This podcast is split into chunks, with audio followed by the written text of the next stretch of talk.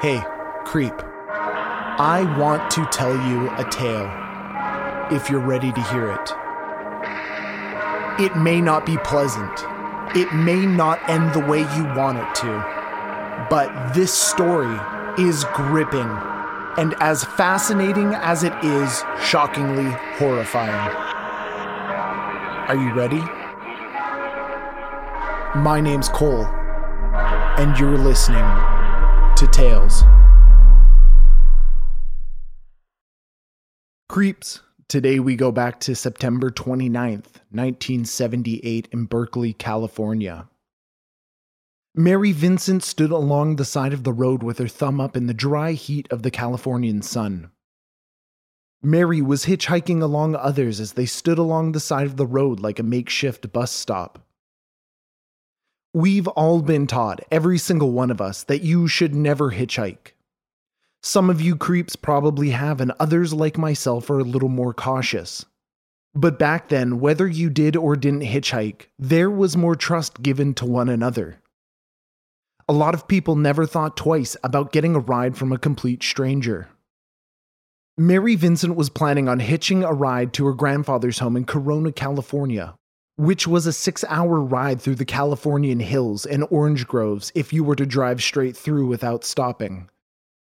As Mary stood there with her thumb out, breathing in the warmth of the late summer Californian sun and the subtle touch of the San Francisco Bay water that floated in on the gentle sea breeze, an older man pulled up in a blue van and beckoned 15 year old Mary Vincent over.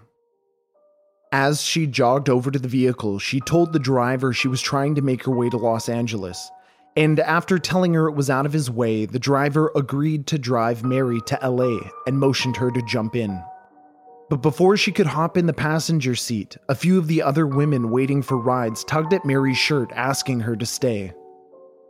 The driver seemed off.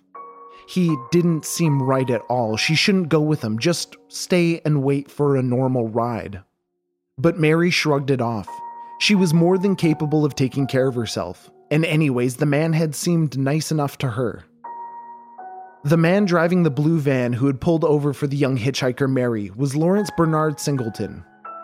Lawrence had been a merchant seaman as a younger man, but now that he was in his early 50s, the echoes of his previous profession sat on his face, giving him a worn look.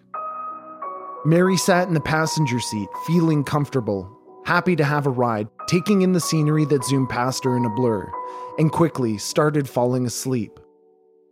It was a long ride, and maybe shutting her eyes would make the ride go by just a little faster, even if it was only a few minutes. But when she awoke, it was clear to her that Lawrence was not following the route that they had agreed upon. She wasn't sure how long she slept, whether it was 10 minutes or an hour, but she knew Lawrence had missed an important turnoff. She started to feel panicked and angry and insisted Lawrence turn the car around.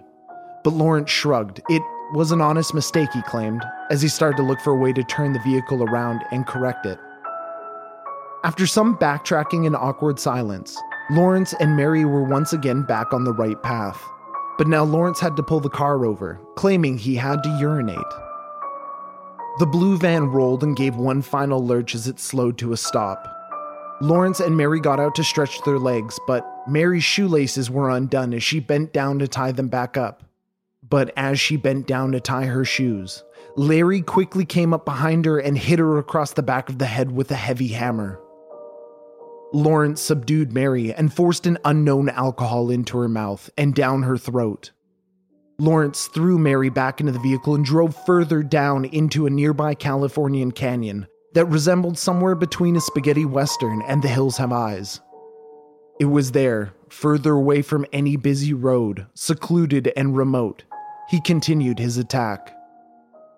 Lawrence placed Mary's hands behind her back, tying them tight together, and then raped 15 year old Mary Vincent repeatedly.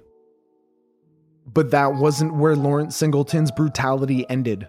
Mary had seen his face. She would be able to identify him if he let her go. She now had to die. Mary was broken and worn down. She had endured multiple rapes by her would be driver. She had been concussed with a hammer across the back of the head.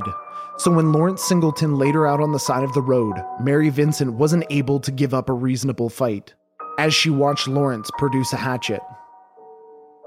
Lawrence Singleton, moving with the determination of a man setting himself to a task, as if this were a normal weekend chore, walked over to Mary Vincent and started chopping and hacking away at Mary Vincent's arms. The pain and unimaginable shock that Mary Vincent must have endured while still conscious and fully aware of the situation she was in, I imagine must have stripped the entire world away from her. The world would have consisted of nothing but the hacking and tearing she felt in her arms as she was powerless to help herself in this moment. Even writing about it now gives me a sense of surreal out of body discomfort, and I hope, I pray that none of us ever have to experience this. Once Lawrence Singleton had finished chopping off both of her arms and disposing of them, he stuffed her in a pipe and rolled her off the shoulder of the road, sending her deep down into the canyon. He knew she would die shortly from the blood loss, and after being rolled off the canyon road, she did lose consciousness, bleeding out from her wounds. Mary Vincent lay deep in a ravine, half stuffed into a pipe, unconscious and bleeding out from her wounds, which were where her arms had previously been, but slowly and miraculously, Mary started to regain consciousness. She had lost both of her arms, was bleeding out and concussed by the swing of a hammer to the back of the head. She was also thrown down into a canyon, hitting every bump, bush, and tree on the way down, and left almost nude, covered in her own blood. But Mary was also unbelievably strong. As she awoke, she knew she needed to fight if she wanted to live. She needed to get out of this situation. When many of us would have given up and stared at the sky, taking in our last moments of life, she decided to climb her way out of the ravine, and that's exactly what she did. She climbed, gasping for breath, winded from the blood loss, and eventually found herself back on the road, which she had been thrown from. She raised her arms, hoping it would save her and what remained of her arms by keeping them elevated. One car slowed down to see what was happening on the side of the road, but at the gory sight of Mary Vincent sped off, perhaps thinking they had taken a wrong turn and found themselves in a horror movie. But thankfully, not everyone in this world is as panic ridden and heartless, and two women lost and on the wrong road came across Mary Vincent by chance. Slowly staggering down the highway, focusing on placing one foot in front of the other as the skin on the back of her neck began to burn from the sun. Those two women stopped and wrapped her in towels to keep her shocked body warm and rushed her to an airport where they could contact emergency help. Mary Vincent was taken to hospital where she was sewn up and thankfully survived. While in hospital, Mary cooperated with investigators in creating a detailed composite sketch of the man, Lawrence Singleton, who had picked her up tortured her, and raped her, and left Mary for dead. Not long after, and unlike our last case, the Delphi murders, an individual saw the composite sketch and recognized it as their neighbor Larry. Lawrence Singleton was arrested and promptly put on trial. Six months later, Mary Vincent found herself in court, where she gave a testimony that was pivotal in ensuring Lawrence Singleton was put behind bars. But once again, justice seems to have not been appropriately administered. To anyone surprised listening to me tell this story, Lawrence Singleton was only sentenced to 14 years in jail. But this time, it isn't the direct result of a judge or a prosecutor or law enforcement agent not doing their job properly like we often see. In fact, the judge said in court, If I had the power, I would send him to prison for the rest of his natural life. But the judge wasn't the only one making statements in court. Lawrence Singleton would later admit that he whispered to Mary in court, I'll finish this job if it takes me the rest of my life. Following the sentencing in this publicized case, everyone from the media and the public to Mary Vincent herself were reasonably and justifiably upset. This was justice, but hardly justice that fit the crime. But without these moments in time, where the flaws in the justice system are put on public display, the justice system would never go through any effective change. But I'll be the first to admit that it still pains me beyond belief to see these changes needing tragedy in the first place. This sentencing and the work done by advocates and Mary Vincent resulted in the passing of the Singleton Bill, which stops the early release of criminals who used torture in their crimes and allows for 25 to life sentencing. Now, this is where the story should end. With a neat and tidy bow where the nightmare can end and we creeps can wake up and see the sunshine that morning brings. But unfortunately, that isn't the case. Mary Vincent faced challenge after challenge as a direct result of what Lawrence Singleton had done to her. Mary suffered not only from physical challenges, but the ordeal had left her with emotional challenges as well. Mary was unable to maintain relationships. Finding a job was overly difficult and taxing for her. And she was unable to perform as a dancer, which had been her life's passion before the attack. But these challenges, like being left for dead in a ravine, were eventually overcome by Mary Vincent and her ability to persevere. She eventually became an accomplished artist and a loving mother of two children. The physical and mental scars never left her, though, but she was able to cope and live with it, although they remained every day as a reminder of the nightmare inducing car ride she'd taken with Lawrence Singleton back in September of 1978. Now, once again, I wish I could just let the story end on a good note. Walk off with you into the sunset and sip margaritas talking about the trouble that we should get into next. But that isn't possible. We aren't done yet. I need to tell you the full story. I need to have the vein in the side of your head popping in frustration like mine is right now. Lawrence Singleton only served, and when I say only, I mean if possible, he should be artificially kept alive to serve a hundred times the sentence for the crime. Eight years of the 14 year sentence. Eight years for multiple counts of rape, assault, attempted murder, and torture when it's all said and done, a year or less for each offense. That's not justice. That's an error by the powers that be that keeps society safe. That's a mistake. Just before Lawrence Singleton was released, his psychiatrist said, because he is so out of touch with his hostility and anger, he remains an elevated threat to others safely inside and outside prison. Yet, they still released him on parole. After he was released on parole, though, Lawrence found himself unable to settle anywhere, as no city or town wanted that breed of monster living amongst their citizens, knowing that he had hurt children before and would do it again. Throngs of people gathered and protested the arrival of Lawrence Singleton, preventing him from relocating to their town, ensuring there was no place for him to move. After multiple attempts to relocate this subhuman degenerate unjustly released back into the world, Lawrence Singleton finally relocated to the grounds of San Quentin to live in a trailer. And then in 1990, Lawrence was allowed to move back to his native state of Florida, where he continued to cause trouble, including a short 60 day stint in prison for two theft convictions. And then on February 19th, 1997, in Tampa, Florida, a local painter noticed a horrible scene taking place in a home nearby where he was working. When the painter called 911, he described to dispatchers the horrific scene he'd been witness to. A nude man, drenched in blood, stabbing a nude woman, laying motionless on the couch, over and over again. He could hear the crunch of the blade snapping bones from outside after each stab. The nude man in a frenzy? Well, it was Lawrence Singleton. The victim was Roxanne Hayes, a 31 year old mother of three, who had agreed to meet Larry for $20 in exchange for sexual acts, doing what she could to feed her children.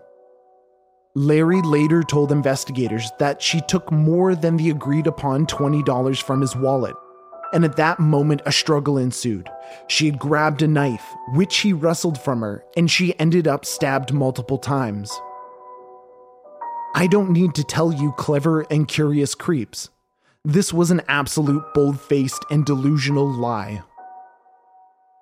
Shortly after, as we've seen in multiple episodes, Lawrence Singleton, being the coward he was born to be, tried to kill himself but was unsuccessful in the attempt this time. He was then housed in a psychiatric hospital ahead of his trial. To testify on behalf of Roxanne, who was deceased, Mary Vincent then flew from California to Florida to do what she could to make sure this monster was kept safely away from society so that this would never happen again. During her testimony, she went into great detail why she thought Singleton should be given the death sentence. And after four hours of deliberation, on April 15, 1998, Lawrence Singleton was found guilty and given the death penalty for the murder of Roxanne Hayes. Judge Anderson passed down the sentence saying, This was an unprovoked, senseless killing of a human being. We are living in times worse than Sodom and Gomorrah. On December 28, 2001, while awaiting his death sentence at the age of 74, Lawrence Singleton died from cancer. Since his death, investigators have loosely linked Lawrence Singleton to as many as a dozen other murders. Now, that's the end of the story, but before you go, before you tune into whatever podcast you have queued up next, I want to announce our brand new website. It's young and it's fresh, and it isn't quite fully fleshed out yet. But please make sure to visit talesbycole.com and give it a bookmark. Set it as your homepage, even because we will be releasing all the episode transcripts if perhaps you are hard of hearing or just not in the mood to listen to me tell you the story myself. We will also have some pretty cool merch for you creeps coming soon, as well as featuring other content creators, whether that be audio, articles, or video. I want this to really become bigger than the podcast itself. Alongside the website, we are releasing our brand new Patreon page as well, which can be found on the website or you can find by going to patreon.com slash tales by cole for patreons generous enough to donate $5 or more to the tales by cole true crime podcast i will be releasing a brand new spin-off podcast released in seasons called 911 calls with cole and if you don't have $5 to spend don't worry at the end of each season i will be releasing 911 calls with cole weekly for free you'll just have to wait a while now, before we roll the outro, here is a sneak peek of 911 calls with Cole.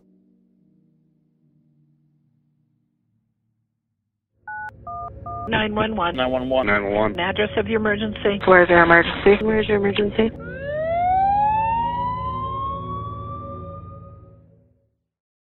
Hey creeps. Welcome to 911 Calls with Cole. Each episode, we will listen to a 911 call and explore the stories and crimes surrounding them.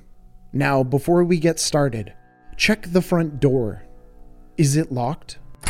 Okay, good. Now you can relax. Sit back as I tell you about the grinder cannibal.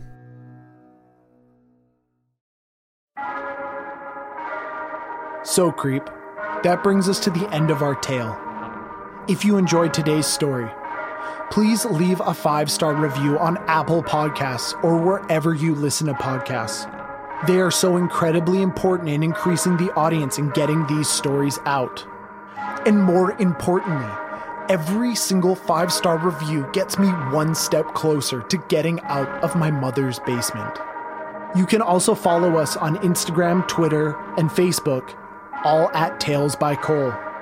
This episode was written and narrated by myself, Cole Weavers, and production and editing by Matt Black. And remember, creeps, take care of one another, stay safe, and don't forget to lock the door.